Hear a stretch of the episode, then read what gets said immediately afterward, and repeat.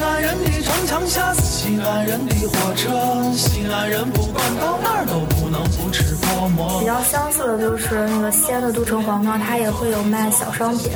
就是它先是一个门儿进去有一条道，边路卖小商品。早路边的馄饨摊儿，一个板儿农骑着板儿车，拉着板儿砖上班儿，豆腐脑儿一块钱一碗儿，风扇上飘着京韵大鼓的小。我觉得也是最有名的，跟北京能扯上关系的，肯定是陈子昂登幽州台诗。南京人在南京城爱南京城，南京人因为我在南京长大，所以应该南京城。他是现在南京的六合人，六合还专门有一条巷叫专诸巷。听众朋友们，大家好，欢迎收听新一期的《西京北京在南京》，我是萨萨。我是十四，我是 March，呃，那我们这一期城市部分，我们来跟大家聊一聊南京的新街口；音乐部分，我们来跟大家聊一聊德彪西的大海；天文部分，我们来跟大家聊一聊新阵和日阵；嗯、电影部分，我们来跟大家聊一聊最呃奥斯卡的影片。《爱乐之城》那在聊这期节目之前呢，各位听众如果有什么想说的话，可以通过评论、留言、私信的方式，在我们各个平台喜马拉雅 FM、荔枝 FM、蜻蜓 FM、网易云音乐以及苹果 Podcast 平台上把你想说的话发给我们。那我们现在来聊聊城市，我们这期城市的主题是南京的新街口。呃，南京的新街口其实大家都知道是南京的市中心，嗯、也是应该是南京客流量最多的地方，而且南京新街口也被称为是被称为是中华第一商圈，它的历史也是有将近百年。我们现在在南京的新街口也能看到非常多的商厦之类的东西，这也是南京一个为什么它是第一商圈呢？因为它的那些商场的面积总和、营业面积加起来，它会比上海的徐家汇呃的营业面积还要大得多，所以它被称为中华第一商圈，并不是它的面积大了，而是因为它的那个营业面积大。然后，其实新街口我们之前节目也谈过了，新街口不光南京有新街口，北京也有新街口。是的，然后那天我在看看知乎，发现一个很神奇的地方，比如说我们知道日本的新宿，它翻译过来也叫新街口啊，新 那不是新秀吗？啊，新秀是它？翻译过来也叫新街口吗？不，我看有人这么说，我又不懂日语，但但大家乐呵一下就行了。我们这期新街口呢，它讲的其实你们去新街口，你们感觉是什么感觉呢？新街口我感觉路痴。新街口反正商场那么多，我在进了商场我就会迷路，我从来都不知道在商场里该怎么走，外面还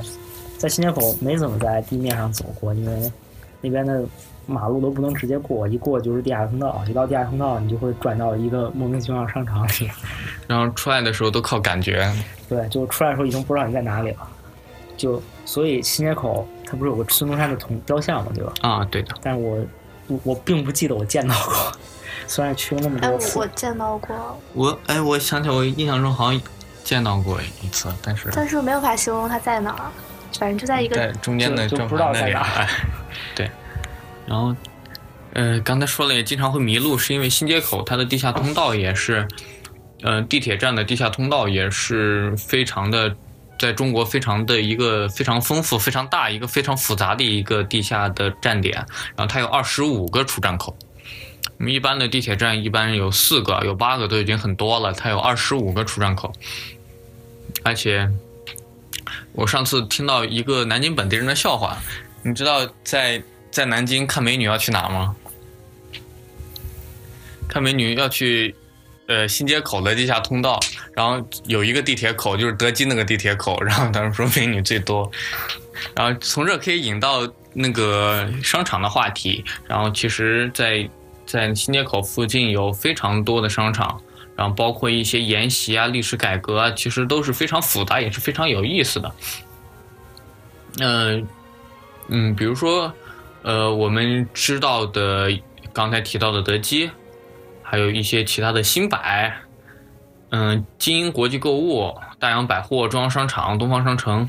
友谊友谊商店，这都是搬走了已经。所以说，这个里面嗯，新街口已经涵盖了从高端到低端的各个层面的一个消呃消费购物的一个功能吧，在城市里面，所以说它的价值肯定不是一般的价值。而且刚才提到地铁站，地铁站它有二十五个呃出站口，然后剩下好像全国最多的出站口，这我不敢说，但是第二名好像就离最近的，好像是上海的人民广场的新街口。呃，人民广场的地铁口，然后那个地铁口好像是有十五个出站口，但是，但是你可以在人民广场吃炸鸡，但我觉得你不不一定能在新街口的地铁站里吃炸鸡。那新街口呢？刚才我们也提到了那个孙中山的雕像，那个雕像其实也是有一些的历史渊源和盐城的。那其实是那栋雕像其实是孙中山的一位日本朋友，在孙中山去世之后，为了纪念他。呃，给送给送给中国政府的，然后当时是有四座，一座现在在黄呃黄埔军校旧址，一座在澳门的国父纪念堂，一座在广州的中山大学，还有一座就在南京的新街口，而这个，嗯，这个雕像呢，它其实也是经历了一些波折，比如说它在，呃，刚。还没放上去的时候，在这南京的原来放这个雕塑的地方，它是放一些放一个炸弹的标志物放在那里的。它意寓意是那时是民国的战时时期，要警惕南京市民，要防止防空轰炸。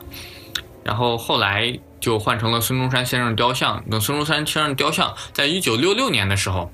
我们都知道，一九六六年文革的十年浩劫，当时就有两批人在新街口。呃，雕像旁边展开了世纪大讨论，一波是红卫兵，另一波是呃政府官员，他们对这个雕像的去还是留，应该把它砸掉还是应该保存，都都针锋相对，开始了一场留还是保的留还是砸的大讨论。然后当时这个事情也是没有办法。呃，没有其他的办法，事态越来越闹得严重，以至于南京的市委书记他就上报国务院，然后国务院我们的周总理就下令把它保住，然后为了防止红卫兵的其他的一些对雕像的侵害，然后就把它偷偷的运走，运在其他地方藏了很久。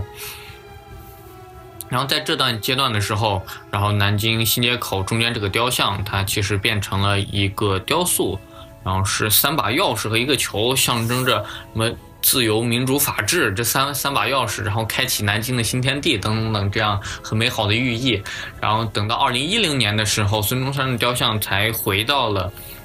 南京新街口广场的中间。我们现在谈南京新街口，都呃其实认为它是一个地铁站，或者说我们认为它是那个十字路口叫做新街口。但在以前的时候，新街口广场。是被称作一个广场的，因为它可能更像我们现在的步行街。它虽然是南北通、东西通的，但是它走车辆是很少的。它主要是一个步行购物的作用。就新街口以前那个路口那边都是步行街，是吗？嗯，对，我看它有很多几十年前的照片，黑白照片是这样的。那现在的差别确实已经很大了。他已经把现在已经旁边的步步道改成已经没有马路，没有什么步行的功能了。哎，现在已经没法步行了，你必须要走地下通道，地面上已经很难过马路了。然后现在还有南京附近的刚刚讲的说商场，然后还有一个比较著名的，还有几个比较著名的历史性建筑，比如说金陵饭店。金陵饭店其实在南京的。南京人的心目中是非常重要的一个地方，因为在，嗯，在上世纪的时候，它是南京最高的，甚至是，呃，整个中国比较高的建筑。然后看的俯拍的图片都可以看到，它比旁边的其他的楼都高了不止十倍。其他楼可能只有几层，但是它的楼，金陵饭店的楼是，